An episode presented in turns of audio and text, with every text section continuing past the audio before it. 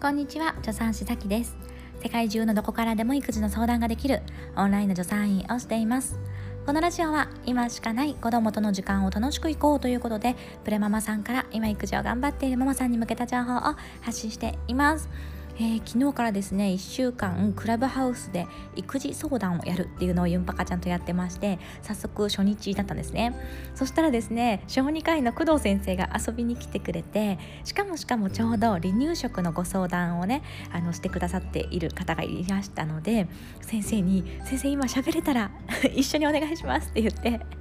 え飛び入り参加してくれたんですよ。もうこれがねクラブハウスの面白さだなと思うんですよね。それで工藤先生もちょっとお話ししてくれてで30分で楽しくワイワイ 過ごせました。今日もですねやる予定で14時半から15時までの30分間ねやると思いますのでよかったらね遊びに来てください。母乳離乳食寝かしつけどんな相談でも OK です。ということで今回はですね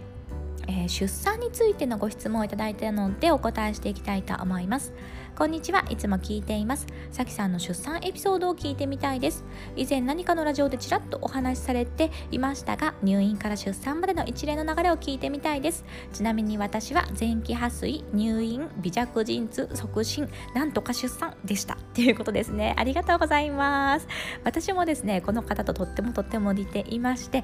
陣痛の前に破水から始まるタイプでした。しかも太郎さんもニコちゃんも2人ともこのパターン。でしかもしかもですね、えー、破水するタイミングも全く一緒で2人とも夜寝てる時だったんですよ。で太郎さんの時はえっ、ー、となんか寝ててふっと目が覚めたらえ？ニコちゃんだったかな？あちょっとどっちか忘れちゃったんですけどふっと目が覚めたらパチンって言ったんですよね。それでパチンって言ったらこう要はお股からね生温かいものがドワーって出てきたからあれこれ撥水かなと思ってで太郎さんの時はトイレに行ってでもそんなに量出なかったんですよ。そんなに量出なかったからあれ尿漏れかなどっちかなと思ってもうちょっと様子見るかって思ったんですけどなんかちょっと少量のね水がちょろちょろちょろちょろ出るからあこれ撥水だなと思って病院に行ったんですね。で一方ニコちゃんはですねめちゃくちゃ大量に出ました。もうあニコちゃんの時かな？ニコちゃんの時が目が覚めてただパチッて言ってそこからバーってお水出てきてああこれ破水だと思ってそれでベッドから起き上がって、えー もうあの主人がまだ起きてたんですよねその時ね。でなので主人のところに破水したって言ってもう歩いてったんですけどもうその私が歩くところはこう水たまりがこうできるぐらいの、えー、結構しっかり出ましたね、うん、だからもう一目瞭然ではい撥水みたいな感じで もうパジャマも全部なんか水浸しみたいな感じでですね。あのザ撥水。という感じで病院に行きました。で2人とも割と経過似ていて病院に着いてもうしばらくね陣痛来なかったんですよねでこのまんま陣痛来なかったら陣痛促進剤打つみたいな感じでちょっと様子見みたいな感じだったんですけど、まあ、数時間経ったら、まあ、じわじわ陣痛が始まってっていう感じのねスタートでしたね。で、えー、私の場合特徴的なのはあの血管無痛分娩にしたんですよ。でなんでかっていうと私不整脈の持病があってで結構痛みの刺激で不整脈が起こってそれであの脈が除脈になって除脈ってゆっくりになっちゃうのね。脈がゆっくりになっちゃってそれで意識を失うっていうことがねあるんですね。でそっちの主治医に、ね、ちょっと陣痛で意識失う可能性ありますかね？って言ったらいや、あるよね、みたいな。あると思うよ、とかって言われたから、いや、陣痛中に意識失ってたら、出産どころじゃないじゃんっていうふうに思ってで元から途中で無痛分娩に切り替えられる病院を選んでもうそのあの無痛分娩のお金とか払ってね 契約をしてたんですね。なので、え一応、えー、麻酔の管を背中に入れてもらっていつでもお薬を、まあ、自分の好きなタイミングで投与してもらえるっていうような感じでスタンバイしていました。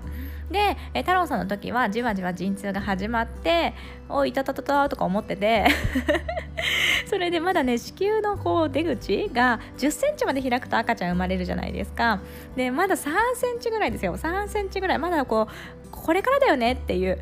ところぐらいのレベルの痛みでもう意識失いそうになっちゃって。なんか意識失うの私もう10回以上もう数えきれないぐらいあのなったことがあるのであの、まあ、突然ねあの意識失っちゃって全然前触れがない時もあるんですけど前触れがある時もあってその時って分かるんですよ自分で。あこれ意識失うやばいやばいやばいみたいな。だからそういう時って、まあ、とっさにしゃがんだりとかすると要はバーンって倒れないから怪我しないで済むんですけどあのまあなんかそれでねあの分かんなくて怪我しちゃってなんか歯折った時とかもあるんですけど まあそんな感じで結構なんか慣れてるんですね。だからあこれダメだ。もう意識失うやつだってもう自分で分かったのでもう諦めてでもう子宮の,、ね、その出口がまだ3センチぐらい の段階で麻酔を入れてもらって無痛分娩に切り替えました。なんですけど太郎さんの時ってその陣痛が始まったのが夕方ぐらいでそれでまあ夜通し陣痛があってで生まれたのが結局朝9時とかだったかなって感じなんですね。そう。でなのでそのいざこのね陣痛がだんだんだんだん強くなっていくっていうのがこう夜中だったので私あの気を使っちゃったんですよスタッフさんに。夜勤のスタッフさんに気を使ってしまって。でしかももうなんか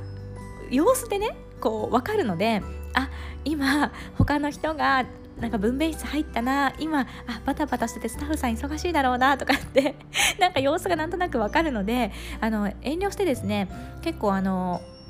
無痛分娩なのにこう麻酔をね追加してもらうのを遠慮して割と痛み我慢してたんですね。そのまあ意識失わないレベルだったらと思って。だから途中まあまあ痛い時もあったんですよ。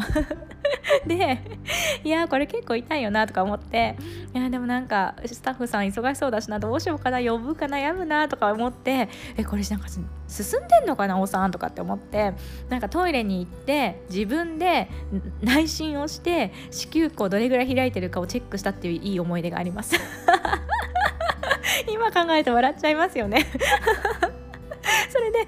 ああ大丈夫だ。赤ちゃんの頭結構あ触れる触れる。あだよかった。お産進んでるわとか思って。それでなんか夜中にあの安心したっていう思い出がありますね。それでまあそんな今夜なであのまあ朝9時ぐらいに生まれたんですけど最後の方はちょっと私も陣痛が遠のいてしまって、えー、促進剤を足して出産になりました。はい、で、えー、ニコちゃんの時もなんか同じ感じでニコちゃんは夜中？主人が起きてたから1時とかだったのかな？12時深夜の12時とか1時とかそれぐらいに破水してでそこから病院行ったんですけど陣痛来なくってで午前中の多分なんか9時とか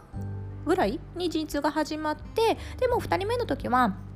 最初から麻酔入れてもらったんですね。でしかも1人目の時にあの我慢して我慢して結構無痛分娩なくせに痛かったっていうのがあったので、まあ、今回昼間でスタッフさんもしっかりいるしあのそんなに今お産かぶってなくって忙しいなんかすごい暇そうな感じの日だったんですよ。お産全然私がいなくって。だからあの遠慮なくスタッフさんを呼んで、えー、麻酔をしっかり入れてもらってもう本当に痛みなしの出産でしたね。もう陣痛の痛みほぼなし寝れる状態。もう陣痛中に全然寝れてしかもあの深夜に入院してきたからスタッフさんも、ね、なんか眠いでしょ寝なとかって言ってくれてで結構なんかうとうと午前中ずっとしててであなんか痛くなってきたなと思ってなんか麻酔足しても痛みがちょっと取れなくなってきたなと思ってあのスタッフさんにそれ言ってあじゃあ急にお産進んだかもねとか言って見てもらったらもう子宮口9センチとかであじゃあ分娩室移動しようとか言ってで分娩室移動してでそこでもしっかり麻酔入れてもらったのでもう全然全く全く痛くなくってで赤ちゃん生まれる瞬間まで本当に本当に痛くなくって出産っていう感じでしたね。あでニコちゃんの時もちょっと陣痛が最後遠のいたので少し促進剤はしたっていう感じなので私の場合はですね太郎さんもニコちゃんも大体同じ経過、えー、陣痛が始まる前に夜寝てる時に発水をしてそしてしばらく何時間も陣痛が来ずで何時間か経って、えー、陣痛が始まってでじわじわじわじわ進んでもう本当になんか初産婦さんらしい時間の経過2人目の時はまあ計算婦さんらしいなんか平均的な時間の経過っていう感じですごく平均的な感じで進んででも最後はちょっと鎮痛が遠のいちゃったので促進剤を少し足して出産という流れですね。ちなみに、えー、遠切開はしなかったんですが2人とも避けました。うちの子たちね頭大きいんですよ。